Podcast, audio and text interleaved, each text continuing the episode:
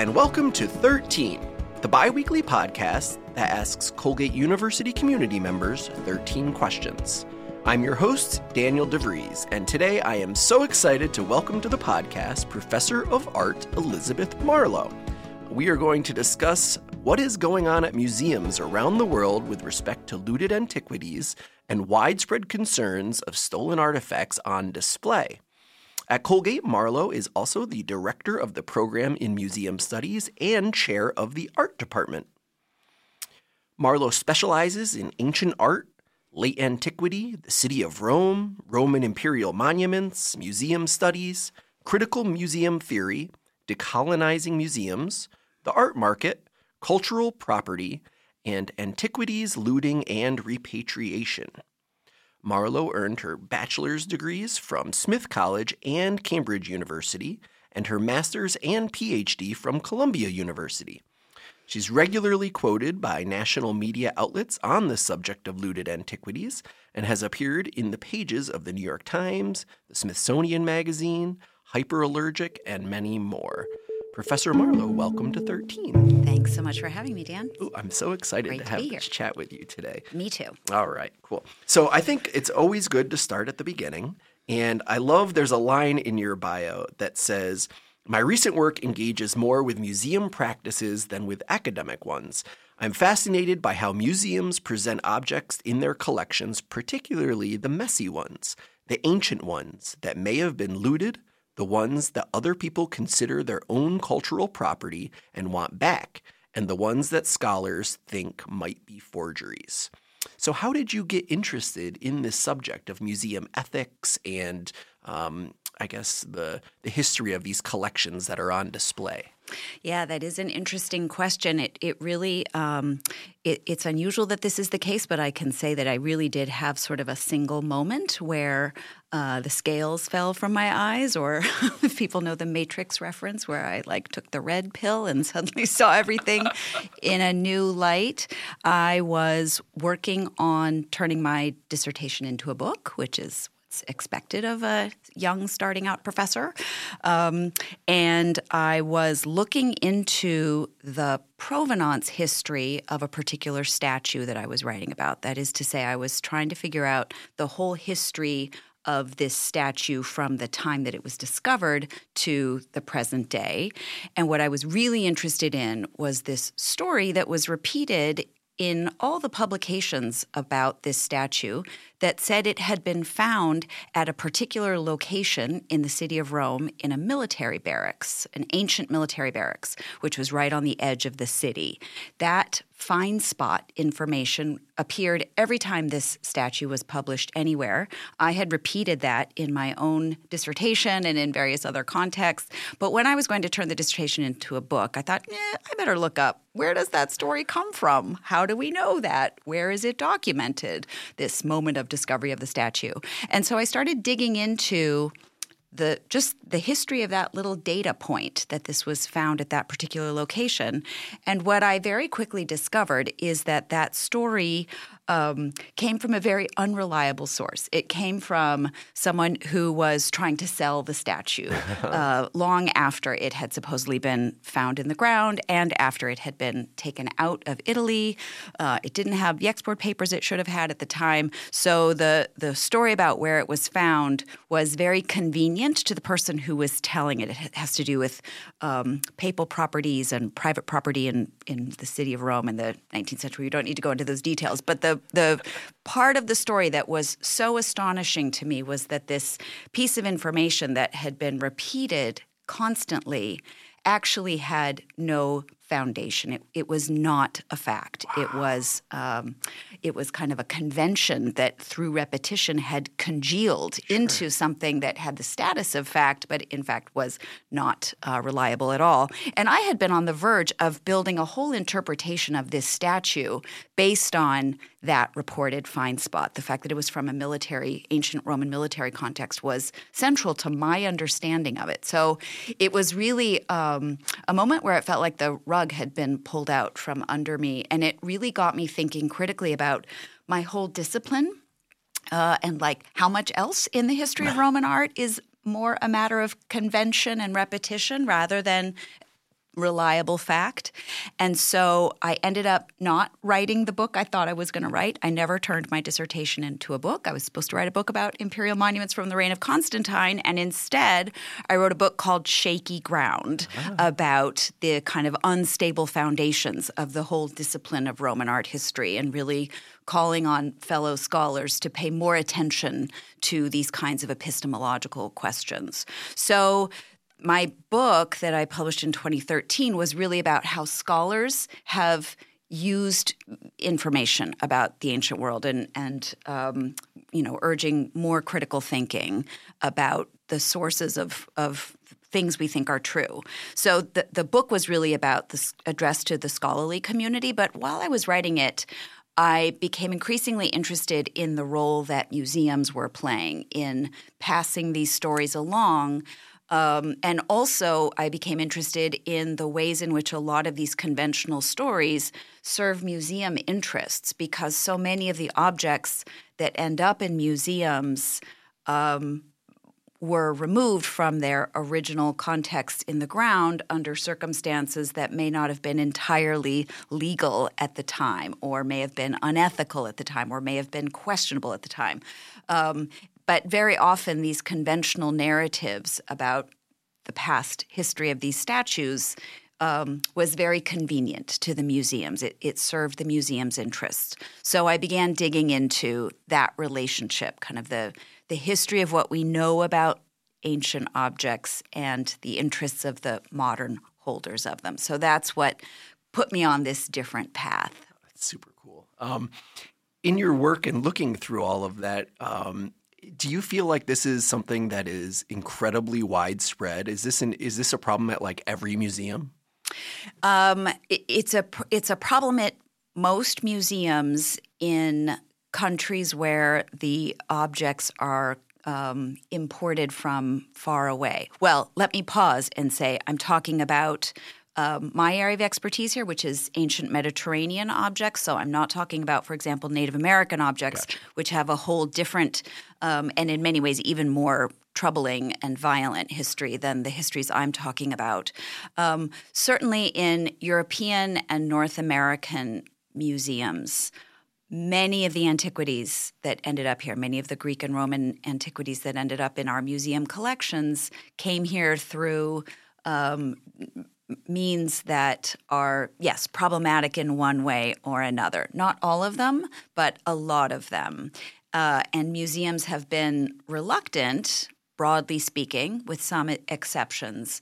Museums have been reluctant to really dig into these stories because the more they know, the more there will be an obligation to do something about it. So, mm. in many ways, the you know the the erasure of these stories, the the ways these stories have been forgotten, is what makes it possible for museums to continue to exist in, in the way that we currently think of them. So I'm going to get to some of the more recent things that have come up, particularly at the Met. Um, but I'm curious as to when the museum world started to first grapple with these big questions, like when they were all of a sudden – you know they weren't going out and finding these things or sending expeditions out and, and, when did they start thinking that oh maybe these things on display shouldn't be here?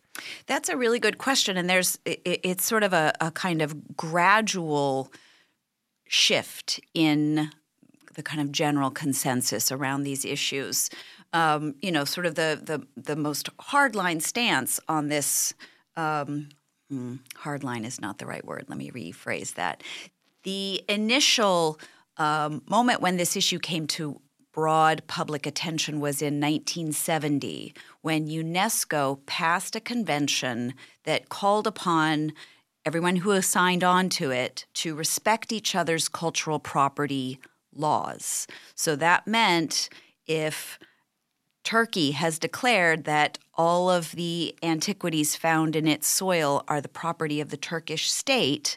That means that other countries cannot import Turkish antiquities. So it was an interesting way of making Turkish laws relevant to other countries, right? Other countries have to pay attention to what Turkey has declared legal and illegal.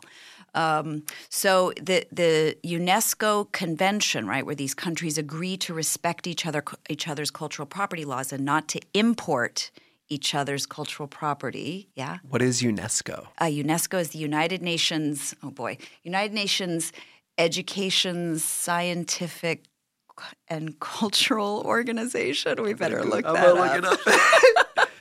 Uh, yes, it's so it's a branch of the United Nations. So it's a it's an international organization uh, that called upon signatories to this convention to respect each other's cultural property laws. And the reason that convention was passed is that already by 1970, at least among some communities, there was a clear understanding that the art market was incentivizing the looting and destruction of archaeological sites, that it was depriving countries of objects they considered essential to their heritage, to their history, to their identity.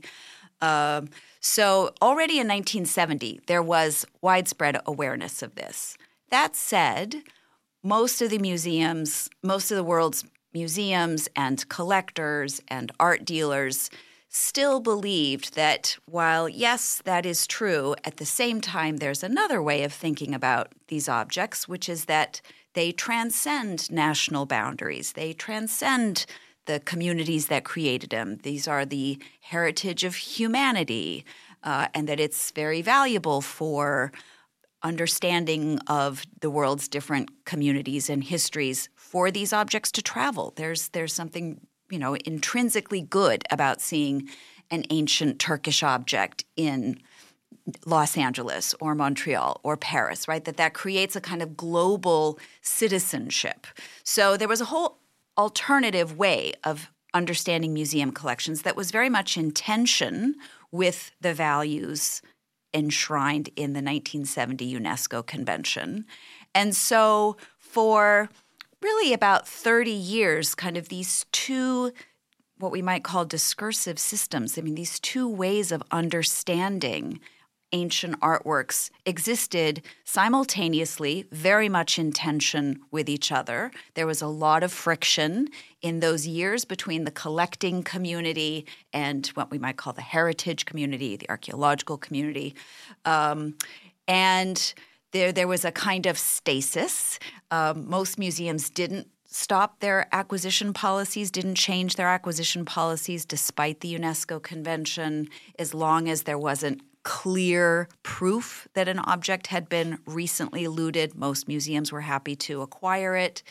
Uh, and then things really start to turn, particularly around the time of the Iraq War, when the world witnessed the looting of the Baghdad Museum and came to understand that the reason that had happened is because there is a rich art market for stolen objects. It was really kind of the first time that that was made visible on a global scale. And there were horrific images of overturned museum cases and smashed objects on the ground.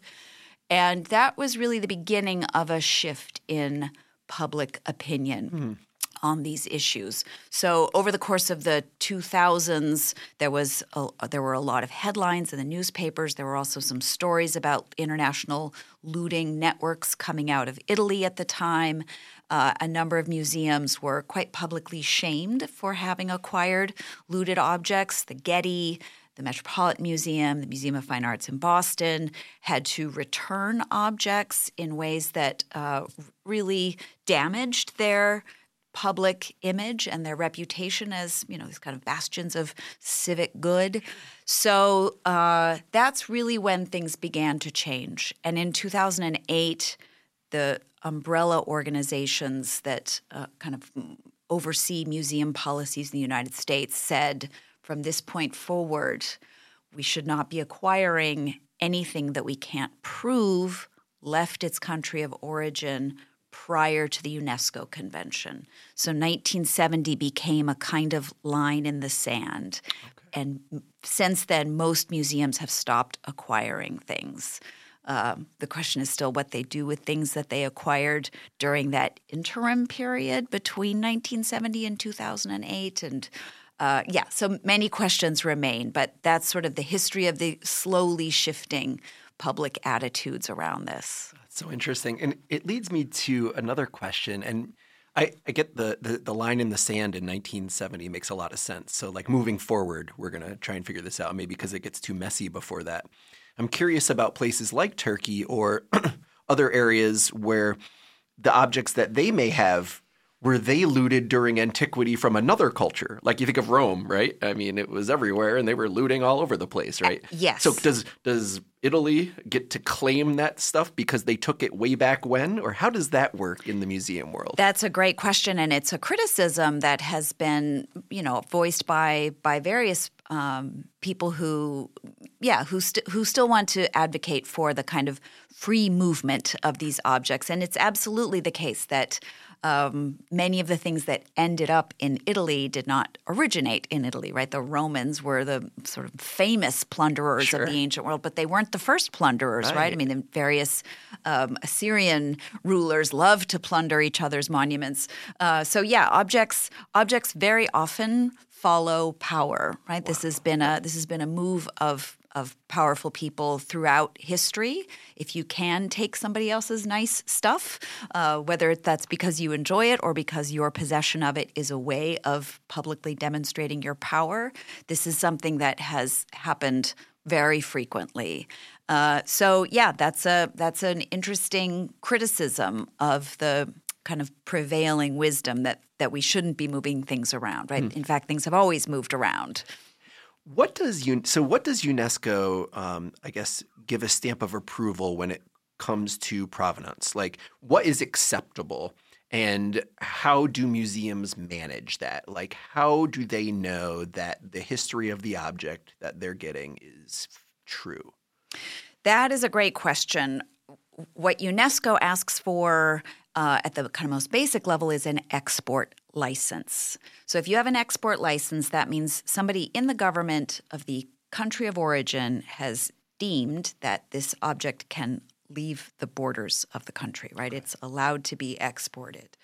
Um, and whether countries are or aren't willing to issue export licenses is a really interesting question. Israel um, is one of the, one of the few countries that has had a kind of legal system in place that allows for the uh, exportation of antiquities found within its territory. Um, although there's been a kind of whole whole history of misuses of that system, where like the same export license get use, gets used to to you know allow a number of objects to leave, for example. Um, but mm, yeah, lost the thread of your question. What are they looking for? Yeah. So so export license an export license is kind of one way of answering that question. Another way to answer that question would be proof that the object was out of its country of origin prior to 1970. So if you have um, you know, if, if, the object was published in a catalog okay and the catalog was published in 1962, and it shows this object already in the holdings of the you know, Dallas Museum of Fine Arts, then that would be proof that it was already out well before 1970.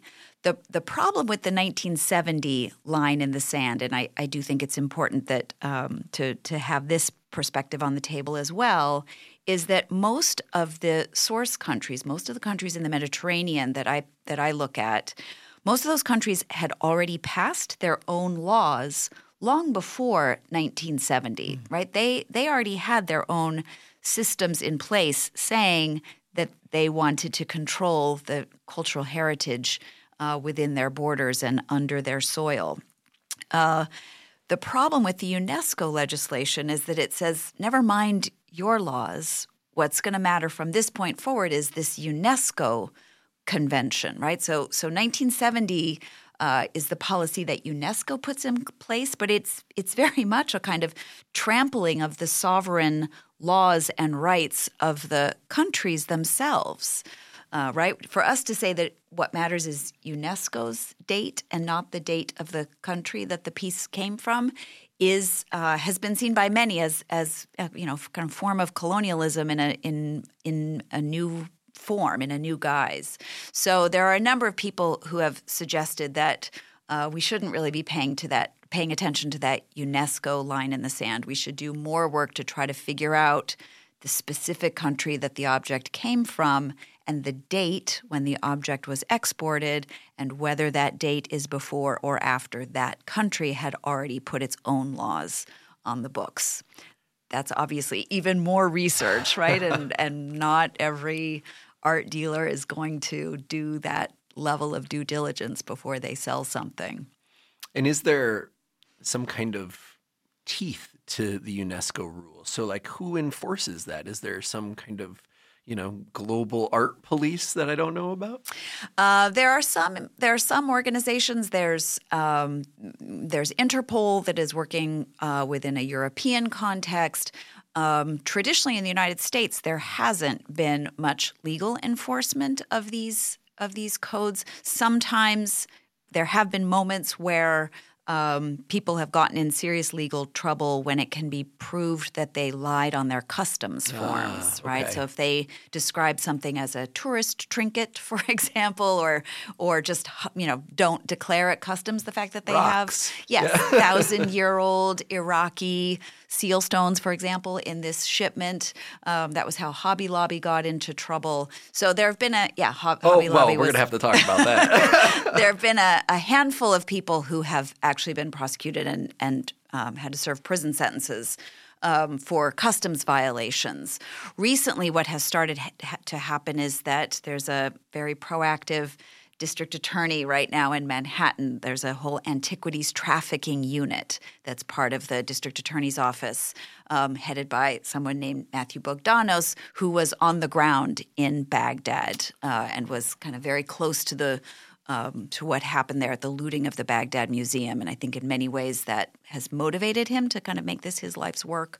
Um, so the Manhattan District Attorney's Office has been very aggressively pursuing cases where we know that antiquities were trafficked somewhere in Manhattan, right? If it if it falls within that, okay. If if it, if it, if it changed hands in Manhattan, then it's in his jurisdiction, and he can go after that piece. So that has led to uh, a, a, real resurgence in uh, attention to these issues by law enforcement in recent years. I think we'll go down that path. So in 2019, you wrote an opinion piece for the art newspaper titled The Met's Antiquated Views of Antiquities Need Updating. And in that commentary, you said, the Metropolitan Museum of Art's search for a permanent curator in charge of the Greek and Roman department is a rare opportunity for this institution to reverse decades of bad policy and bad press. With bold new leadership, the department can prove that it has learned from past mistakes and offer the public a more honest and dynamic story of classical art. So that's in 2019. And you fast forward to March of 2023, and the New York Times reports on a seven foot tall bronze statue of Septimius Severus, valued at about $25 million, seized from the Met as a looted artifact. And then there's more to that story after the fact, but I mean, we'll start there. So I guess did the Met not learn when you first uh, talked about that? Like what happened? Um, yeah, I you know I don't want to uh, I don't want to diss my colleagues, but I will say yeah I, I think, don't think the Met really followed the advice I offered. they didn't really ask for my advice. I offered it from the outside. They ended up hiring someone from within. Um, so there wasn't a radical sea change uh, in policy at, at, the Metropolitan at the moment of that transition of who was um, who was in charge of that Greek and Roman gallery. Um, one of the things that had long bothered me at the Metropolitan Museum, and this seems like a very small thing, but I was very focused on one label in the galleries that had been bothering me for close to a decade. It was a label on this bronze statue of Septimius Severus that you mentioned. Um, it was a statue that is very well known to scholars in my field, right, which I recognize as a teeny, teeny, tiny subset of the larger population. And I think that that's very much what the museum was was kind of mm. counting on, right, was that 99.9% of visitors will not know the real story of that statue, which is that it's looting in Turkey in 1967. And notice that that's three years before mm-hmm. the UNESCO Accord, which comes into this. Uh, but the looting of that statue was quite well documented. It was part of a group, an astonishing trove of bronze statues that was discovered by accident by the people living in a very remote rural village in southwestern Turkey. They discovered a dozen, maybe as many as 20 life size bronze statues. Uh, which is an extremely rare and precious category of ancient art because most bronze objects were melted down over the centuries. Uh, it was one of these sta- one of the statues from that trove that were all illegally smuggled out of Turkey uh, into Europe, probably through Switzerland. Uh, and then slowly made their way onto the international art market. And a, a large number of them ended up uh, first in private hands in the United States, and then many of them ended up in public museum collections. The one at the Metropolitan was actually not owned by the Met, it was on loan to the Met uh, by an anonymous lender. How does that work? How do you get an anonymous mm, lender? Mm, yeah, well, so nobody knows this person. The Met knows who yeah. the person is, but the person has asked to remain anonymous, and that's a very problematic behavior on museums' part to take these anonymous loans because as long as they don't acquire the piece, it, it's a way for the museum mm. to display things that fall far outside the legal parameters that would govern their actual acquisition. So yeah, the, the whole category of anonymous loans, we could we could talk about that for an hour. uh, but anyway, the label on this statue, which was on loan to the Met, referred to this act of looting in Turkey at this site called Bubon, only to say, well, we used to think it was looted from that site. But in fact, recent evidence suggests that it wasn't looted from that site. This head that this statue is thought to go with, that's now in a museum in Copenhagen. That thing was from that site, but we have no idea where this statue came from. This statue could be anything. And then the label went on and said it could be Greek, it could be Roman, it could be an emperor, it could be a god. We have no idea what this thing is. And that just wasn't true. We do know what this is. We know that this is a statue of the Roman emperor from the second century, that it comes from this very particular site. So I was um, really offended by this label. It was really troubling to me that a museum would deny historical information on its label. I mean, it was like a like a textbook example wow. of gaslighting, oh. right? Like something we all know is true. And how do you know? Like, how do you? How are you so sure yeah, of the history of that? So, piece? so this um, the, this corpus of looted statues had been published several times earlier. There, there had been a Turkish archaeologist who'd been all over this story from the very beginning, who'd worked tirelessly over the course of her life to bring public attention to this, to yeah, to to, to try to get these statues statues back to Turkey. There was a curator uh, at the Museum of Fine Arts in Boston who'd been kind of central to the story of the of the these statues in the United States, who'd also published uh, a list of them. So so which statues belong to this group? Um, or at least the core statues that belong to this group had been well documented. Um, if you knew the scholarly literature, gotcha. a big portion of which was in German, right? So it's also, you know, a, a, not easily accessible to a general audience. But still, there are, you know, in 2013, there were probably, I don't know, 500 people in the United States who would have seen that statue on display in the Met, read that label, and known that that label was full of lies. Uh-huh. And that was very distressing to me that a public institution, a, a beautiful museum, a museum I love that I spent you know I've probably spent hundreds of hours in over the course of my life that that it would so profoundly betray its own educational mission and its own claims about what it is offering to the public was really troubling to me. So, uh, in yeah, so in 2019, I wrote that piece in the art newspaper that was sort of a broad call to the Metropolitan Museum that's time for new leadership. And then in um, 2022, I wrote another piece for a general audience that was published in Hyperallergic, mm-hmm.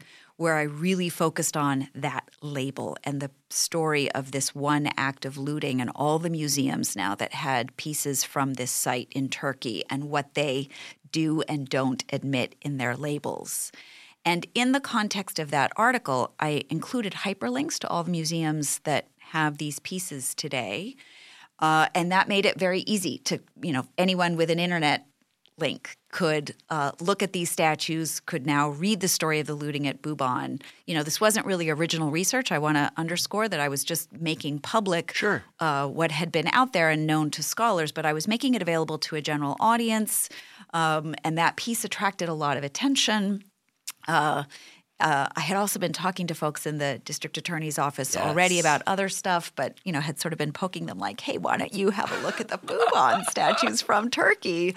Uh, and then the Turkish Ministry of Culture uh, was interested as well. So that, um, yeah, it led to an intensified focus on that corpus of statues. And since I published that piece, now several of the um, several of the pieces have been seized by the Manhattan District Attorney's Office. Some of them are, have already been returned to Turkey. Others are on their way back. So yeah, that has, so that statue whose label bothered me so much at the Metropolitan, that statue is now back in Turkey. Now, you assisted the Manhattan DA's office in that investigation, right? They, they cited you, right? They In the- did, yes. In their, Yeah, in their work. yeah, yeah. So tell me, how did that work? Uh, how did you get in touch, and what did you do to help them? So I had worked with them on a previous case, uh, a very bizarre story of a of a dealer in also in Manhattan who was selling forgeries. Um, they brought me in to be an expert witness, simply to say yes, these absolutely are forgeries. Uh, so I I had assisted on that case and gotten to know um, some of the folks in the district attorney's office at that moment. And in the course of those conversations, that was when I first said to them, like, "Hey, this guy's selling fakes. Like that's really interesting, but how about we talk about these Turkish statues?" Um, and they were already interested in the case, um, but you know, they have there, there's a whole there's many many things that they are interested in. But I think I played a small part in persuading them that this should rise to a higher level of priority. So I shared with them all of my research that I had been compiling. I had put together a huge database with all of the pieces that had ever been associated with Bubon, where they are now. Bubon is the name of the site in Turkey. All the pieces that had been associated, sort of every time they had appeared on the market, I had photocopies and hyperlinks to all of that, and I had it you know well organized in an excel spreadsheet. So i shared my spreadsheet with them. I also shared all my pdfs of all the scholarly articles.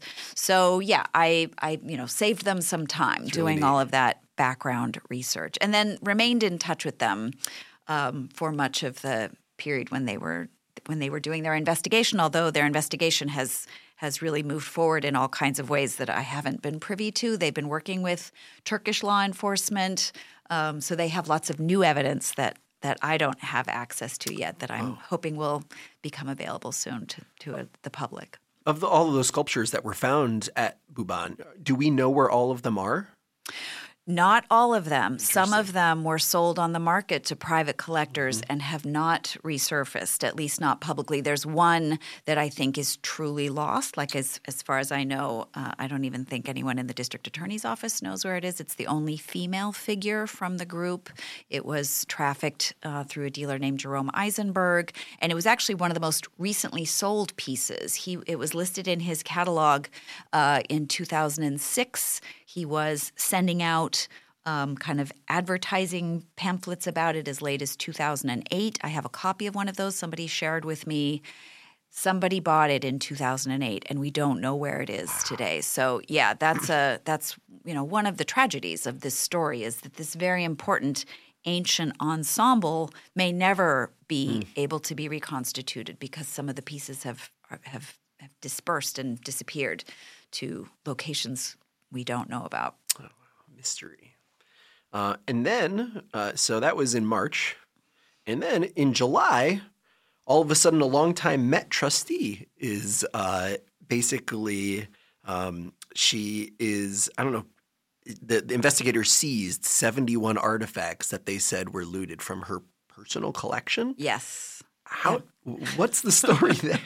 like, Yeah. So I will say uh, it- they seized the, they seized a lot of objects from her in July. Already the previous fall in November, they seized one of the Bubon statues from her. So she had. I mean, this is this gives you some idea of you know sort of the what passes for normal among extremely wealthy Manhattan collectors. She had an eight foot tall bronze statue of a nude Roman emperor, like in her entryway in her apartment.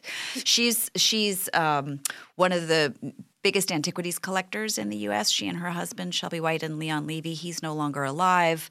Um, they were very generous benefactors of the Metropolitan Museum. She's, I believe, still on the board of trustees there. The Met has recently put together a committee that's going to systematically review the provenance histories of objects in its collection. And so far, the only member of that new committee whose identity has been revealed publicly is Shelby White. Wow. so that's a maybe That's complicated. Yeah.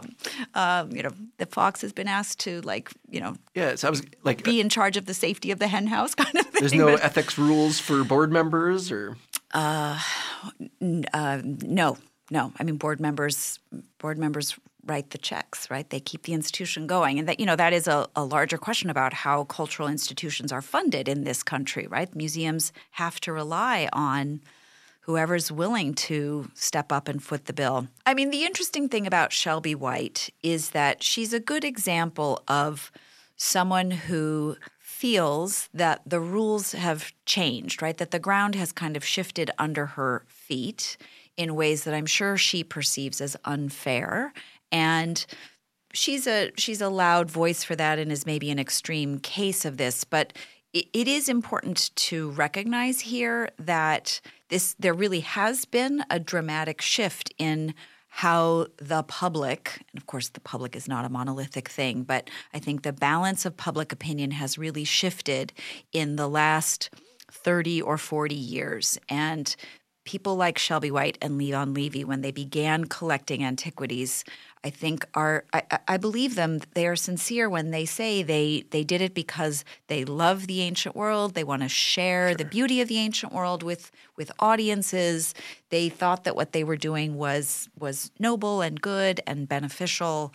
Uh, the idea that it was, you know, harmful to our understanding of the historical past, that's a relatively recent way of understanding antiquities collecting. So, you know, I, I think it's important to understand the complexities around these issues.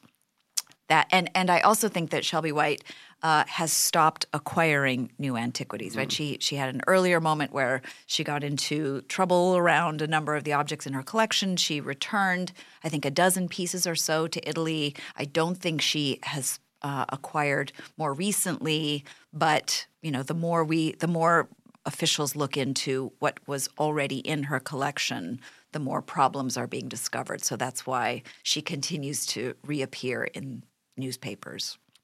I'm also curious about. I was reading this article um, about these fragments at the Met.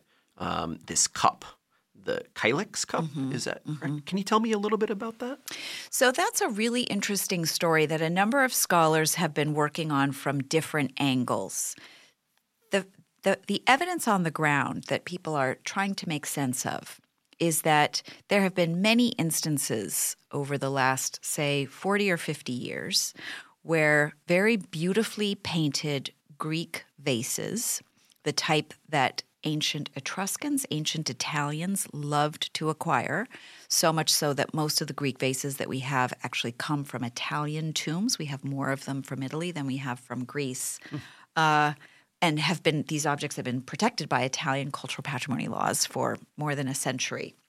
Uh, many fragments of these vases, right? They're made of ceramics, so they break easily, but the painting on them on the surface is often very well preserved.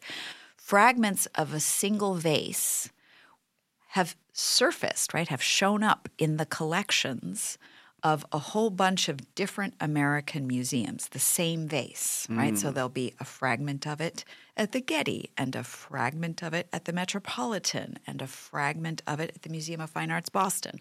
Uh, and then, amazingly, some brilliant curator often um, well yeah many of the many of the participants in this story uh, have the moment of glory of like miraculously discovering that these fragments connect with one another and so the museums will swap them around and the whole vase will be reconstituted like a kind of phoenix rising from the ashes right so out of what looked like just a bunch of broken pottery fragments of the type of object that you can get pretty easily through customs, all of a sudden we'll have a complete vase. The type of object one couldn't easily mm. get through customs. So there is a real question. How do these objects end up in fragments? How do the fragments end up in all these different museum collections? How is it possible that someone keeps being able to connect the dots out of the tens of thousands of vase fragments that are out there? right? The suspicion is that these vases are being somehow deliberately broken up and smuggled piece by piece, handed to a small number of curators who are all somehow in on the jig. Uh, and then, you know, 10 years later, when sort of everybody's forgotten about the details about how these objects entered their collection, then the vases are reconstituted out of the fragments. There's um, there's a lot of smoking guns. I don't quite think the story has been proven beyond a shadow of a doubt yet that that's actually what's going on, but there are a number of scholars who are very actively working on this. Um, I have always been troubled by the, you know, I, I think the one detail of this that really does um, resonate with me is that you know the we have this picture of the sort of genius scholar alone in his study who's able to like you know who who has a photographic memory, right? His brain is like an archive. He can remember and recall every single one of the 10,000 vase fragments he's seen in his whole life. And when he sees a new one in, you know, the basement at the Ashmolean, he's able to look at it and say, ah, that matches up to the fragment I saw 25 years ago in the basement of the Houston Museum of Fine Arts. And sure enough, they connect up with one another. I've always been skeptical of those kinds of stories. So the possibility that this was not just the brilliance of the lone genius almost inevitably male curator, but that this was in fact some kind of conspiracy mm. to smuggle looted antiquities out of their countries of origin. To me, that seems more plausible. Yeah, I think you're probably right. Well, time will tell. Time will tell. That's scholarship that my colleagues are working on. Tell me about ways that you think um, museums or maybe even colleges and universities can help, um, I guess, move forward and um, verify some of the, the questionable artifacts that are out there and maybe help with some educational components related to them. Yeah, that's a good question. One of the consequences of the new museum guidelines that were put in place in 2008 that said museums should only acquire objects that have clear proof that they left their country of origin prior to 1970. One of the consequences of that policy is that there are literally hundreds of thousands of antiquities in private collections in the US that don't meet that criterion, that shouldn't have been purchased given the UNESCO legislation, but that were purchased all the same objects whose importation into the United States almost certainly violated the export laws of their country of origin, right? So objects that are clearly in violation of the UNESCO policies. What do we do with those objects today? What is going to happen to them? Some of them are perhaps of such um, historical or artistic significance that the country of origin would want them back and they should be repatriated.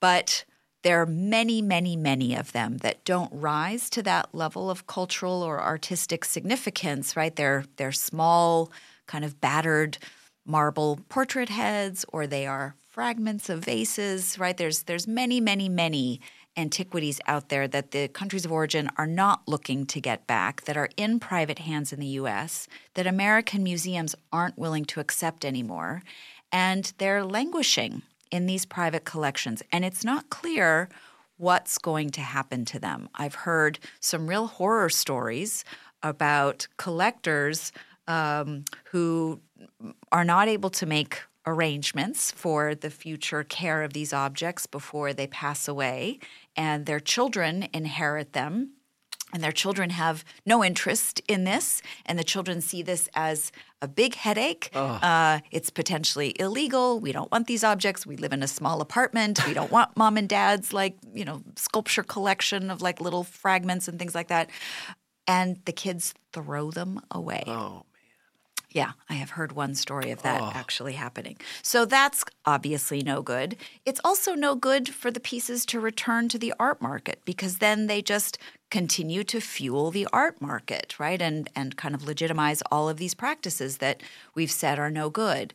So I have thought for many years that the best way to handle these collections would be for them to go to institutions that want to do deep provenance research, that really want to dig into the histories of where these came from, when they were acquired, what they meant to the modern collectors who owned them, what else was in the collection, how they were used uh, in in their recent history uh, and then figure out if they should be repatriated, if they should go on display with labels that talk about looting, if any of these objects are potentially forgeries. That's also super interesting. Uh, and I think in many instances that university museums are the type of institution that are going to be more interested in doing that kind of research and telling those kinds of not very beautiful, glamorous stories, right? Sure. So um, I have been advocating for many years for the, uh, those umbrella museum organizations to create some kind of mechanism whereby university museums could accept donations of these problematic antiquities collections provided that they're willing to do the deep research on provenance, provided that they're willing to repatriate anything that should be repatriated and that is wanted by the source country, and provided that those institutions already have a kind of track record of paying attention to these issues, of caring about these issues. Um, and wanting to use a collection like this to educate their students and the public around the problems of the antiquities market. It seems like a tremendous educational opportunity, and you have all these students that are here and like ready to do the work. I say here, as in universities in general. Um, what's standing in the way? Like, why why do you think, or has there been hesitancy in adopting something like that? Because those objects, like you said, aren't they're not going away unless somebody throws them out. Nobody wants to see that. Yes, um, yes, it would not be an understatement to say that there has been quite a bit of pushback uh, uh, on this policy, and and I understand where critics are coming from. It took organizations like the Archaeological Institute of America decades to persuade museums to draw that line in the sand and to actually stop acquiring objects that don't meet the UNESCO threshold. And there's a concern that what I am advocating for is a kind of weakening of that strong line in the sand, right? Suddenly, those objects will be able to be donated. And if they're donated, the collectors who donate them, at least under our current guidelines, will get a nice big fat tax write off for doing it, right? And those tax write offs are a way of rewarding collectors potentially for having acquired looted objects and now donating these things that were, you know, arguably illegal.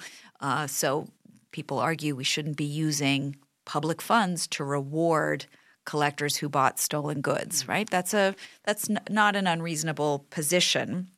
I don't know how to solve the tax problem. If there were some way that we could say collectors can donate these objects to university museums provided that they don't claim it on their taxes and try to get a tax benefit from that. But I don't think there's a legal mechanism for enforcing that, uh, and that's you know way outside my area of expertise. So there, I, I understand the criticism that this is seen as a weakening of that of the that new rigor around the UNESCO Accord. Um, and I've also heard my colleagues say that it's more important to try to prevent future looting than it is to take care of already looted objects. That's a viewpoint I don't share, uh, but they really think that this strict line in the sand will ultimately help reduce the incidence of looting in the future um, that is, if collectors know they aren't going to be able to donate these objects, maybe they'll stop buying them. And if collectors stop buying them, that will disincentivize the looters at the other end of the story. So we'll actually have um, less looting, right? That's that's the hope behind um, these firm policies. So, if you think of it in those terms, I am valuing the care of these already looted objects, perhaps over um, the possibility that we will reduce future incidents of looting. I'm not sure I totally buy that argument. I also feel that we do have a duty of care to these objects that are already out of the ground. Uh, and that we should be researching them and trying to learn everything we can about where they came from and the circumstances of their exportation. We should be learning about what scholars sometimes refer to as their object biography or the itineraries that they have taken over the course of their modern life, because that tells us a lot about the history of collecting and the history of how we value ancient artifacts. So, yeah, I'm at, at, at, there's a little bit of um, a, standoff now between me and uh, my colleagues at the, particularly at the Archaeological Institute of America. We're continuing to have conversations about this. It's a, it's an agree to disagree kind of situation. But in the meantime, the status quo prevails, and university museums cannot accept. Uh, the university museums that follow these guidelines will will not accept a donated collection of unprovenanced antiquities right now. What advice would you give to someone who is interested in collecting these types of objects, right? Like, how can they be sure that they're doing it properly without, you know, buying looted artifact? Like, how do they know? Um, I think the simplest advice I would give them would be to find something else to collect. I'm afraid do there isn't really um, I mean, so so according to current policy, the, answer, you know the right answer to your question is make sure there's clear evidence that anything you buy was out of its country of origin prior to 1970 at a minimum, but maybe do even more research and figure out which country it came from in particular and when exactly it was exported and make sure that its exportation didn't violate the laws that that country had on the books at the time. That's a lot of research and a lot of data to acquire that is often very, very difficult to acquire. And it's often difficult to acquire for not nefarious reasons, right? How many of us would be able to produce a receipt for a beautiful object we inherited from our grandparents, right? How many of us keep? I have a hard time finding ones for my expense report for lunch go, or something. Right? You know? Yes, exactly. Uh, so it's often very difficult to prove that something left difficult to prove when something left its country of origin, right? That it's really the exception that we have that amount of paperwork rather than the rule. Um, and that's just the reality of human behavior in terms of what we do keep and what we don't keep. And the consequence of that is that there's there are very few antiquities on the market today that one could acquire with absolute confidence that this will never be requested by the country of origin or that will never be looked at in the future as something that was improperly obtained. So, unless you're willing to take those kinds of risks, I would advise would be collectors to develop an interest in prints or something else that can be acquired with less risk. Are there any museums that you feel like are really getting it right these days? Or, you know, maybe they had a difficult past and they've kind of rectified things or they've moved forward and like it's a a museum you feel good about seeing what, what they have on display? I think the museum that is doing this the best of all the museums that I have visited is a museum abroad in Manchester, hmm. in the UK, where they are very eager to tell the stories of how pieces entered their collection. They realize that it's not just the ancient histories of the objects that are worth telling, but also the modern histories of the objects.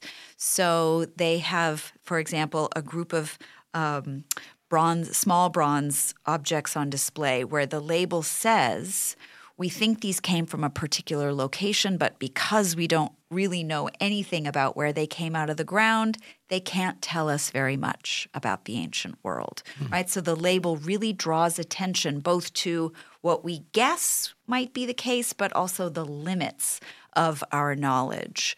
Um, there's also a display. Was that called University of Manchester, or uh, not University? Just, I'm sorry, the Museum of Manchester. Yes, I think it's just called the Manchester Museum, okay. but it's associated with the University of Manchester.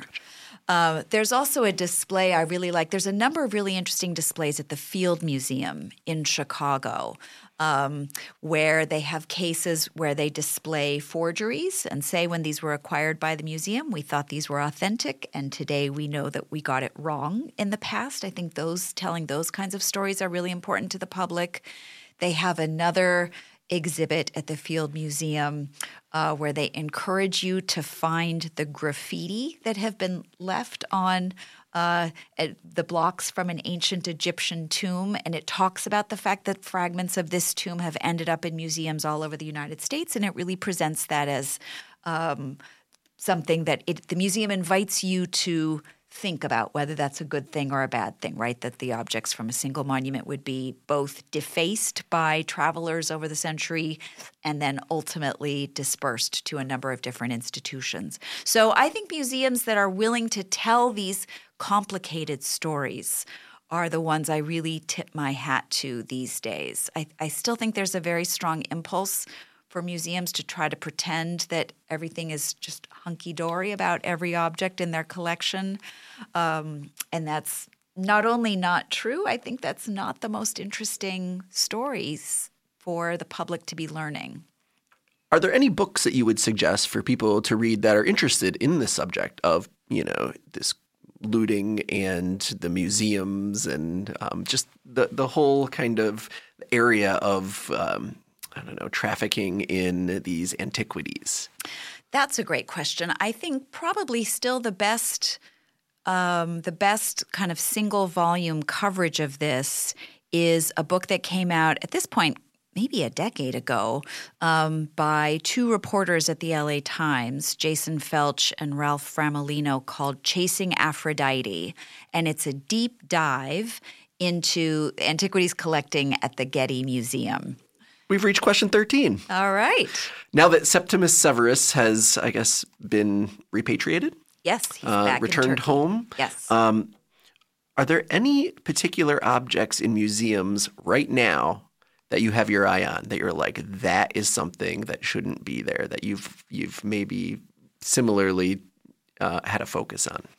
Yes, I mean the the one that immediately comes to mind is another piece from that group of statues from Turkey that is currently at the Cleveland Museum of Art. Ah. It has been seized in place by the Manhattan District Attorney's Office, which means they um, they haven't removed it yet from the museum. Um, there are some indications that Cleveland is going to try to contest the story around its this statue's looting. Um, Cleveland has already done something that I'm very troubled by, and I wrote another article for the art newspaper about this. This object has been on display in the museum since they acquired it in 1986, and the label has always, quite frankly, described it as a statue of the Emperor Marcus Aurelius who's represented as a philosopher. He's the only Roman emperor who had himself represented in the guise of a philosopher. And if you looked at the catalog online that the, that the museum made available to the public, it used to talk quite explicitly about this site in Turkey, Bubon, where we think this statue came from. Uh, and it was very much kind of part of the story that the museum told, right? That the statue's an image of a Roman emperor in the guise of a philosopher. It's Marcus Aurelius. It's from this site in Turkey. Then the Manhattan District Attorney showed up with evidence that was that the museum knew about very well. In fact, the museum's own curator in 1986 went to Bubon and wrote about the site in connection with their museum's piece. Uh, but when the Manhattan District Attorney showed up and suggested that this statue also needed to be returned, Cleveland responded by going into their website and changing all the information.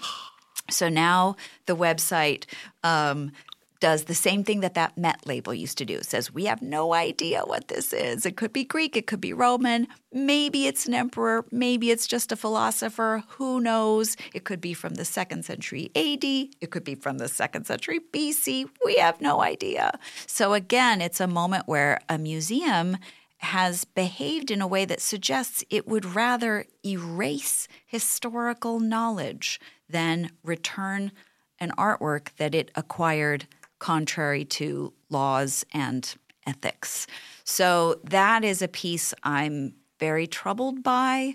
Uh, I really hope that, that the Cleveland Museum is going to sort of sit down and think carefully about what its mission is, what its obligations to the public are, um, and make the right decision rather than dragging this out and, and you know questioning whether the Manhattan DA has legal jurisdiction and you know turning this into a, a legal matter. Um, it's possible the legal issues may be gray, but the ethical issues are not. So, yeah, waiting to see how that case is going to go. Professor Marlowe, thank you so much for joining us on 13 today. I really appreciate it. Thanks so much for having me, Dan. It's been fun to talk with you about these issues. All right. Uh, to hear a little bit more about what's going on at Colgate, you can always check out colgate.edu. Uh, Colgate Magazine and Colgate Research Magazine for more information about other research going on on campus. Uh, if you have any questions, feel free to email 13 at colgate.edu. That's 13 the number. And until next time, keep asking questions. 13 is a production of the Colgate University Office of Communications and Events. Episodes are recorded on campus in Lathrop Hall. Executive producer, Colgate Vice President for Communications and Events, L. Hazel Jack. Producer and host, Dan DeVries. And audio production by Brian Ness. Learn about all the happenings at Colgate at colgate.edu, colgatemagazine.com, and colgateresearchmagazine.com.